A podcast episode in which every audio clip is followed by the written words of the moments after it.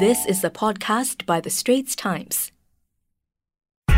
Goal 2034 or an own goal? And what does it mean to be a professional athlete in Singapore? Welcome to a game of two halves, the Straits Times weekly sports podcast that is broadcast every Tuesday. I'm sports editor Lee Yulin, and with me are my colleagues, assistant sports editor Low Lin Fhoong and sports correspondent Sazali Abdul Aziz. Lin Fhoong, you broke the big news over the weekend about the FAS dreaming of having a team at the 2034 World Cup. Tell us briefly what this entails. Basically, Goal 2034 is a target that FAS have set for the Singapore national football team to qualify for the World Cup in about 15 years' time. So I spoke to FAS Vice President Edwin Tong about it, and he thinks that it's a realistic goal that Singapore can achieve because they're going to look into grassroots football, youth development, you know, schools, so it'll be quite comprehensive. The blueprint is not, I think it's not out yet, but it's something they're still talking to stakeholders. So this is the dream for now. Okay, Sas, you're the football expert here. Is this a pipe dream? Well, I, I wouldn't call it a pipe dream in a sense. It's not unattainable, but it's certainly very, very difficult. I mean, you can see why there are skeptics. Just last month and earlier this month, rather, I think the under 15 and under 18 national teams crashed out of their respective ASEAN tournaments which Malaysia won, you know. So people are saying that you can't get that right, you want to aim for the World Cup, you know, which I guess is fair criticism. But then when you talk about the 2034 World Cup, these are not the players you're talking about. Maybe some of the under 15s, a couple of them might be in that team in 2034, but they're looking at players who are now maybe aged between 8, 9, and 13. That they will be in their peak in 2034. And I actually think it's workable because 15 years is both a long time and a short time. You know, it's a short time if you talk about getting things right and getting things in place and getting it functioning well, ah, you know, and, and producing that pipeline of talent that we've struggled to for so many years. But it's a long time in a sense, it's over so many years, ah, you know. So I think Active SG is a huge factor now, which we didn't have in 1998. Active SG is obviously run by National Sports Agency, Sports Singapore they have the facilities, they have qualified coaches, they're accessible, they're not very expensive, and they help to get kids playing. And that helps to build the pool of talent. And I've seen some of the Active SG elite teams play, and they are really good for their age. So the key, like I said, you know, is getting things right and doing it consistently over a number of years and not just for two or three years or something like that, like, you know, and that's where we can probably see the fruits start to bear in a number of years, like, and hopefully all the way through to 2032, mm. 2034. Yeah. Okay, now you talk about getting things right. What are the things that we need to get right? We have seen some issues at club level. The SPL is not a particularly convincing product, I think. Sure. I know it's a reinvigoration of the S League, but I don't think the numbers are terribly convincing. I don't think the performance is terribly convincing, yeah. right? So, what basis are you going on when you say this is not a pipe dream? So what are the things sure. that we need to get right? Well, Lin Fhoong and I were just talking about this a bit earlier, where the SPL is, let's face it, in 2030, we're not going to be paying our SPL footballers $30,000 a month. So the players, or rather the youngsters whose parents are now saying, don't play professional football, there's no money in it, it's still not going to change lah, you know, in 15 years. But what can possibly change is more opportunities for our players to play abroad and better themselves and get better salaries. Just like what Iceland did lah, you know, basically a lot, a huge chunk of their team are applying their trade overseas. But how to get to that level is another question, you know, and obviously when we say overseas, we're not saying the whole squad play in Malaysia lah, you know, because we have a bunch of players playing in uh, the second division in Malaysia, which would be comparable to SPL standards ideally in a decade time you know we, we can see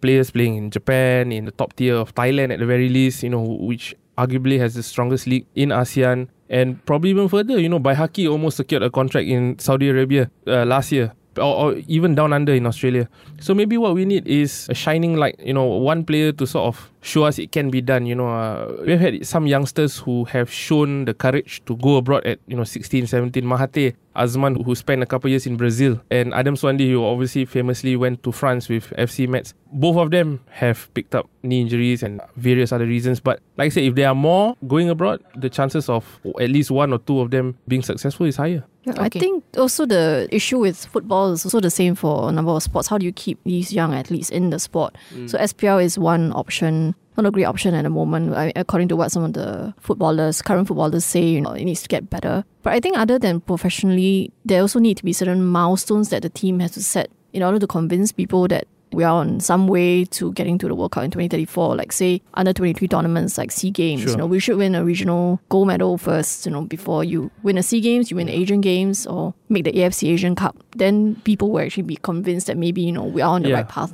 Which I mean, I have to admit, I find it a bit strange that the target is to go immediately look at the World Cup because we haven't ever qualified for the Asian Cup. You know, the one time we played, we were host. So uh, I think that would have been a more prudent target. But then again, you know, sometimes in sport you have to uh, Aim high. aim high, uh, and make ambitious, audacious even statements and try to get there.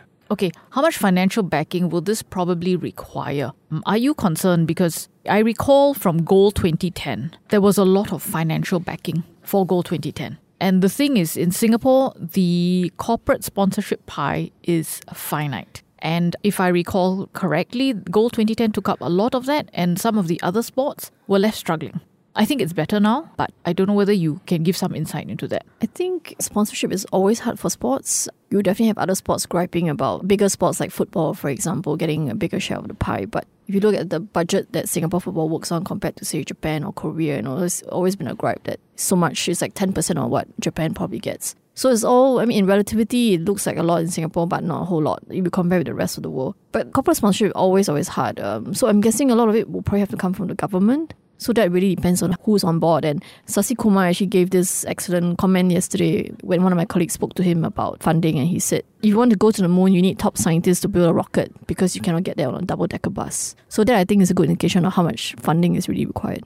Okay. Now, if you like what you're hearing so far, do subscribe to our series, A Game of Two Halves, on Apple or Google Podcasts, or even on Spotify. Like us and give us a rating. Now, back to our conversation. Sazali, your stories on the struggles faced by boxer Muhammad Ridhwan kicked off our special series on Singapore's professional athletes. Did you glean any insights while developing the story?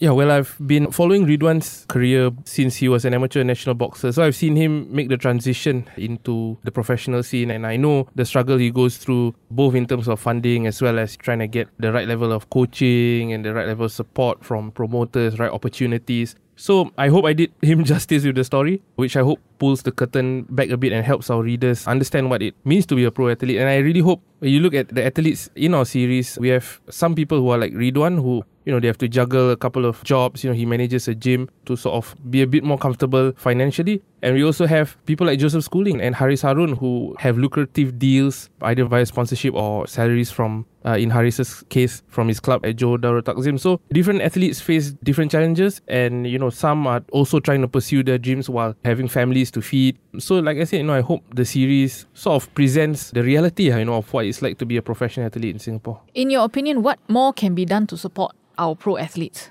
Definitely funding is what many of them will say. But I think, of course, funding is very important. But there's also a lot of other factors like how professionally run their setup is. Because the interesting thing that Joseph Schooling said, you know, after his Olympic win, after winning the gold medal, he sat down with the media and he talked about what sport needed to do better in terms of same as swimming or whether it's the whole sport setup. And he said back in Texas, you know, he turns up at the swimming pool, the bus is there, everything is really nicely set up. You know, you don't end up waiting long time, getting tired. So these are really small little things that actually all add up and count because the athlete waits there, he gets tired, he gets bored. So it's really about this whole having everything run smoothly, is professional, is done well, and everything is taken care of in that sense. I had a chat with Ridhwan about this actually last year when he was already a professional. He turned pro in uh, early 2016. So he was already professional and he was lamenting the lack of funding, like Lin Fhoong mentioned. And obviously, it's a bit of a tricky situation because it's hard for you know a national sports agency uh, in Sport Singapore to justify funding athletes who are not representing Singapore at major games like the Olympics or Sea Games with what essentially is taxpayer money. But perhaps it's time to relook what it means to inverted commas represent the country. Because, for example, if Ridhwan wins the World Boxing Council WBC world title, he'll put Singapore's names in the headlines. You know, and you know, isn't that sort of representing the country in some way? I mean, you look at Andy Ruiz, the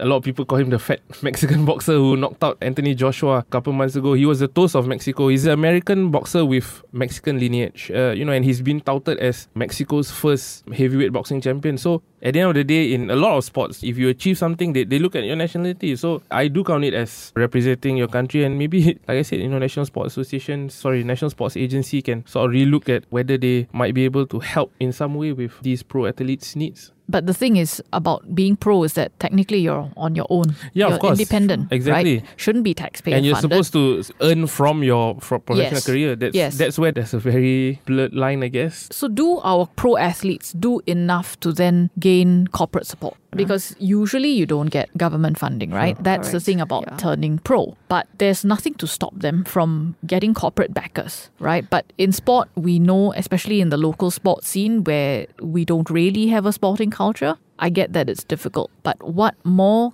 can the athletes do to sell themselves? And what more can the corporates out there do to back our pro athletes? like I said, it's really tough. You know, it's really tough when you're alone. You're trying to strike it out alone. Like Ridhwan, he had a sponsorship with Ayam Brand, the tuna company, but it was in kind. And a lot of sponsorships for, I guess, the, the smaller athletes are in kind. And there's only so much you can do with cans of tuna. You know, at one point he he was joking with me. He said I was trying to, I was eating tuna every day. I was trying to think of how to eat tuna different ways. And in the end, he still has a whole inventory of tuna. So really, he does a lot of hard work trying to source out sponsors, corporate sponsors. He has got a tire company who have sort of chipped in a bit with some, uh, you know, four-figure sponsorships here and there for training camps and stuff like that. He wears their logo on his t-shirt to the ring and tries his best to promote them on social media. Like you mentioned, the corporate support for sports in Singapore is not a huge thing. So, and it's tough already for NSAs, for large sports like soccer. Even the Singapore Premier League struggles to attract sponsorship. So, what else? One single boxer, you know what I mean? One suggestion for Ridhwan, maybe he could think about recipes for tuna, like how to cook tuna in many different ways.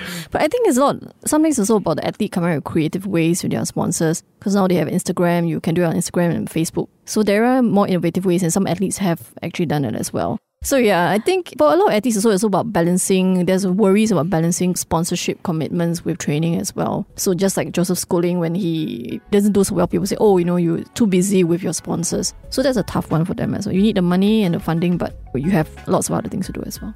And on that note, that's the final whistle, bringing to a close a game of two halves. Thank you for listening to us. That was an SPH podcast by The Straits Times. Find us on Spotify, Apple or Google Podcasts, or streaming on Google Home.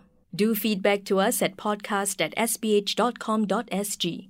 You can also check out more podcasts on various topics at The Straits Times and The Business Times online.